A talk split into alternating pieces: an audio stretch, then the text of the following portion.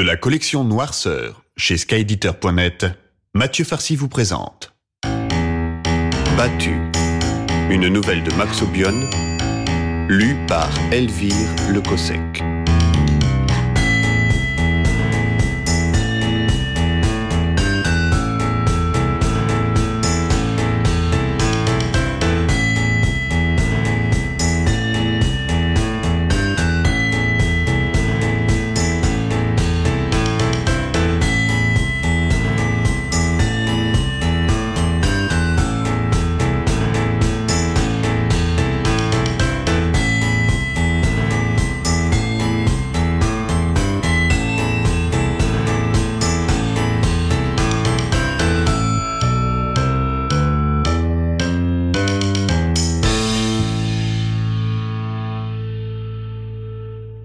J'entends du bruit dans l'escalier.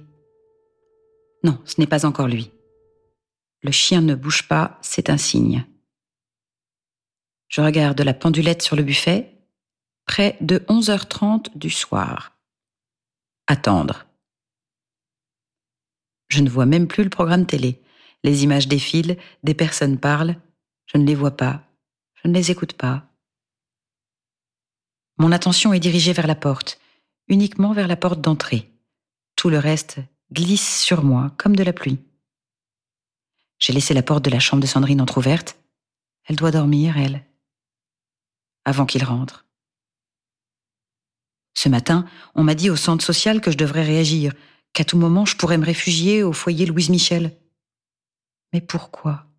Pourquoi ? C'est à cause de moi. Je me sens coupable, sans doute. Il paraît que les femmes dans mon cas sont nombreuses. On a honte. On n'ose pas se confier à quelqu'un de la famille, de l'immeuble, des services sociaux. Oui, j'ai trop honte pour raconter mes histoires, dévoiler mes ratages. J'essaie de tenir vaille que vaille mon ménage. Le ronron du quotidien me rassure, m'aide à supporter l'insupportable. Rester seule dans mon enfermement. Dehors, le vent s'est un peu calmé. Ce fichu vent de Norois soulève des embruns, vient poisser mes vitres. À travers, je vois le chapelet des phares des voitures qui roulent sur le boulevard de l'Atlantique. Le temps est clair. Au loin, sur la mer, une lueur. Phare de Gatteville ou du Cap Lévis ? Je ne sais pas. La lueur caresse l'horizon, puis s'en va pour revenir, ainsi de suite. La lumière, je la voudrais en permanence dans cette putain de nuit sans fin, sans espoir. Il m'a dit qu'il ferait un effort. Il m'a dit qu'il rentrerait plus tôt dorénavant. Il m'a dit tant de choses, tant de fois, sans tenir parole. Sans tenir parole. J'évacue un gros sanglot qui oppresse ma poitrine. Je n'ai plus de larmes.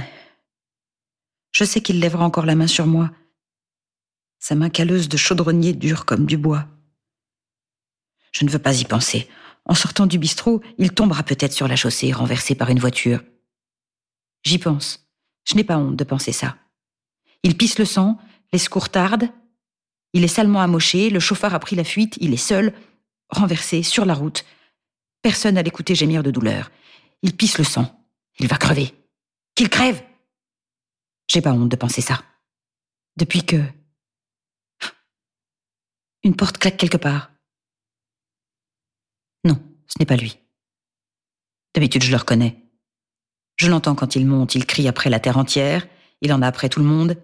C'est fumier de patron, comme il dit. Il gueule après les voisins qui gueulent après lui. Le chien aboie, aboie, aboie! Quand il pénètre dans l'appart, il s'en prend à moi, bien sûr. Il dit que je baise comme une bûche maintenant, que mon cul de chèvre maigre ne le fait plus bander, que je me néglige, que je sens mauvais, qu'il a honte de moi. De moi. Il parle fort, il est grossier, ne se contrôle plus, dit des saloperies devant Sandrine lorsqu'elle n'est pas encore au lit.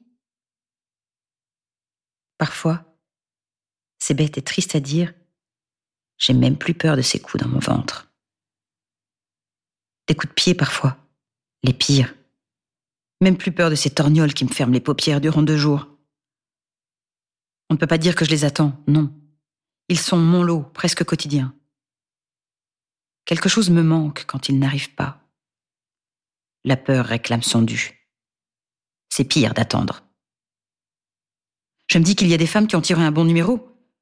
Le mien, il est archi nul. Une déveine pareille, ça donne envie de mourir pour renaître. Qui sait, dans une autre peau de femme heureuse. Des fois, je me demande pourquoi je ne m'échappe pas de ce merdier, avec ma gosse à la main, comme ça, partir, sans rien, avec rien.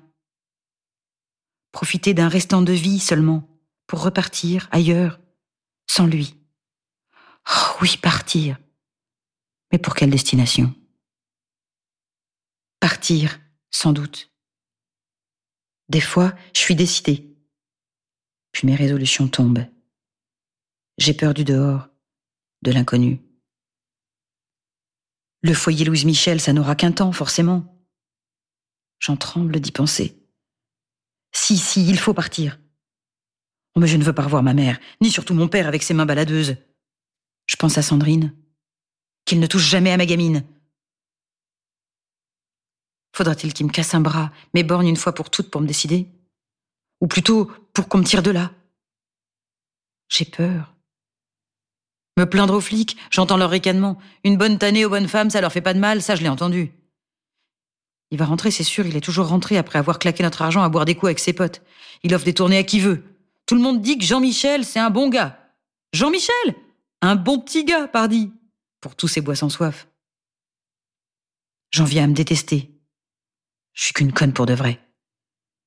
Supporter un être pareil qui pue l'alcool, qui après la danse qui m'aura servi ronflera jusqu'au petit matin à m'empêcher de dormir, de pleurer, toute seule dans mon coin. Demain matin, lorsque j'emmènerai ma petite à la maternelle, je raserai les murs. Je veux plus de leur sale regard sur moi. Sur nous. Je les ai vus se donner du coude en désignant du menton la dame du quatrième gauche du B qui prend de ses avoinées presque chaque soir. Elle le mérite peut-être après tout. J'ai cru l'entendre aussi, ce commentaire. C'est pour ça que je rase les murs. Je les hais, ces bonnes femmes. On dit que j'ai les nerfs à vif, que je suis pas une dame bien digne pour que mon homme en arrive à me taper de la sorte, que mon ménage doit pas être bien tenu, qu'il n'y a pas de fumée sans feu. J'entends du bruit dans l'escalier. C'est peut-être ce salaud qui monte complètement cuit. Le pire, c'est quand il m'entreprend soudain parce qu'il est amoureux qu'il prétend.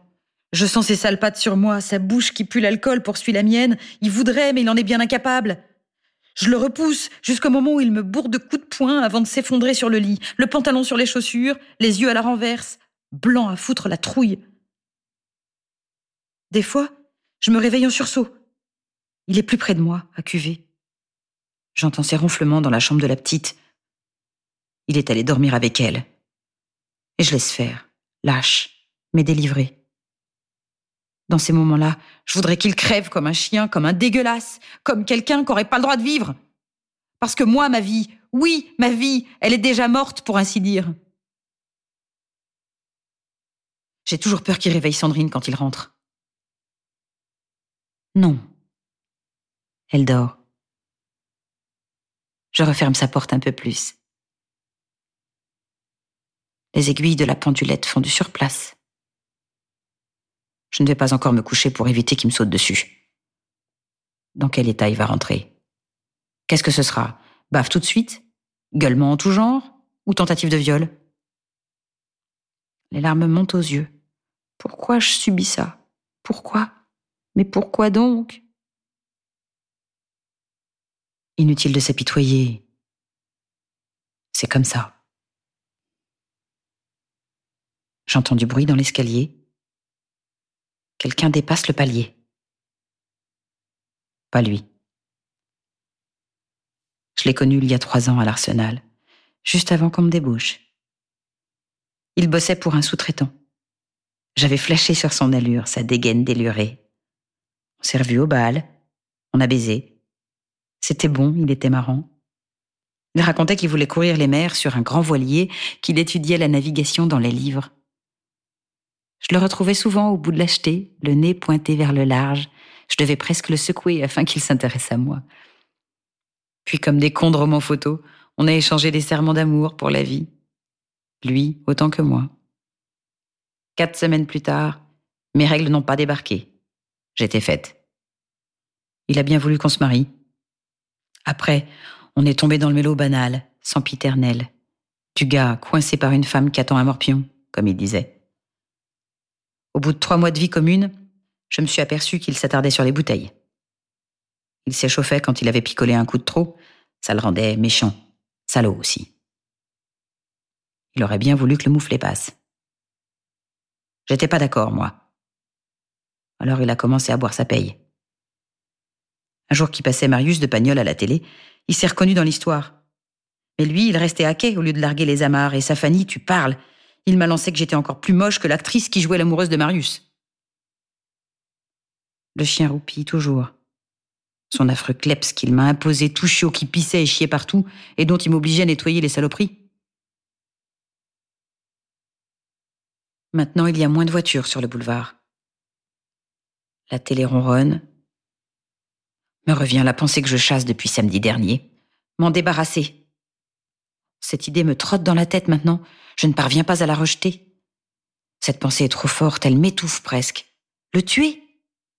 Je suis trop maladroite, trop heureuse. Trop heureuse. Je souris jaune en pensant à ce jeu de mots qui pourrait décrire l'état dans lequel sa mort me conduirait. Et pourtant, je n'ai pas envie de sourire. Je tombe folle. Le bras qu'il m'a tordu hier me fait toujours mal. Mon coude est encore enflé. Comment s'y prendre ? Dans les feuilletons télé, il y a plein de crimes. Autant d'exemples. Non, j'en serais incapable. J'entends rien. Si, peut-être. Non.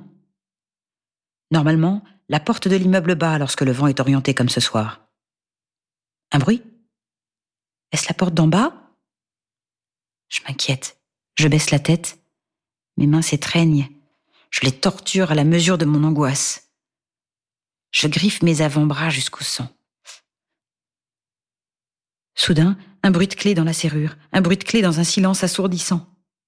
Le chien a dressé l'oreille, se lève du canapé. C'est bien lui. Le voilà qui s'encadre dans la porte d'entrée, mon bonhomme. Quelque chose cloche. Il avance sans tituber, sans vomir, sans gueuler. « Nad, tu vas pas me croire qu'il me débite !» Ah oui, c'est vrai que j'en crois pas mes yeux, ni mes oreilles. Il n'est pas bourré. Il dit qu'il est le plus chanceux des mecs. Il ne m'avait rien dit. Il ne m'avait rien révélé des démarches qu'il avait entreprises auprès de l'association Voile Solidaire. Il vient de décrocher un engagement sur la goélette La Virulente pour une expédition humanitaire de six mois dans l'océan Indien. Il n'a pas bu pourtant. Il sort de son rendez-vous au yacht club de Chantraine. Il me prend dans ses bras. Son haleine n'est pas repoussante. Il m'embrasse comme au premier jour. « Nadège, la boisson, c'est fini. Ils veulent des marins sobres à bord et raisonnables à terre, standing et prestige, qu'ils dégoisent en amorçant un pas de danse. »« Doucement, parle moins fort, tu vas réveiller la petite. »« Je m'en fous, pour une fois que c'est du bonheur. » C'est incontrôlable. J'éprouve un malaise soudain. Je ne sais pas trop ce qui m'arrive, mais sa joie me fait mal, inexplicablement. Une boule d'angoisse envahit ma gorge. En même temps, la colère me submerge. Le voir débarrasser le plancher, ça me comblerait plutôt. Mais qu'il soit heureux, ça me dégoûte. J'enrage. C'est pire que ses coups. Machinalement, je vais dans la cuisine, puise dans ses réserves et ramène un gros pack de crocs, tout neuf. Faut arroser ça, que je lui dis. Moi, l'inviter à boire un comble. Je souris, je donne le spectacle d'une femme réjouie par la nouvelle. Je suis vraiment contente pour toi, que je dis. T'en avais toujours rêvé, non ? Oubliant déjà la promesse qu'il avait faite aux organisateurs ainsi qu'à lui-même, il se jette sur les canettes qu'il siffle une à une, à un train d'enfer. Maintenant, il chante, il déjante, il hurle dans mes oreilles. « Je suis heureux, tu peux pas savoir !»« Non, je ne veux pas le savoir !» Il m'appelle sa petite femme chérie, « Oubliez le cul de la chèvre maigre !» C'était fatal. Il a réveillé Sandrine qui pleure dans sa chambre. « Nom de Dieu, tu peux pas la faire taire, cette pisseuse-là !» Après la dixième bière avalée, quasiment cul sec, il se lève péniblement et m'envoie valdinguer sur le mur. « Dégage, poufiasse, je verrai plus ta sale gueule non plus !» Il se dirige vers la porte-fenêtre qu'il ouvre pour annoncer la bonne nouvelle au parking désert. La brise glaciale s'infiltre dans l'appart. Je frissonne de froid, sinon de rage. Les deux mains accrochées à la rambarde, le corps penché à l'extérieur, il commence à débiter des conneries, à injurier ses voisins qui bossent à l'arsenal. Je vous emmerde tous, bande d'enculés!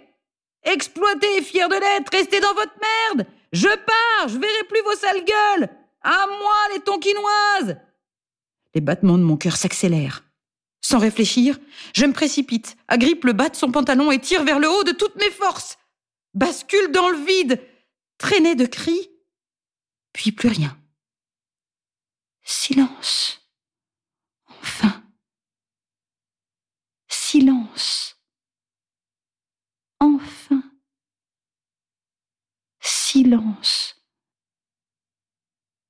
Dans la pièce à côté, ma fille sanglote toujours. À petit bruit.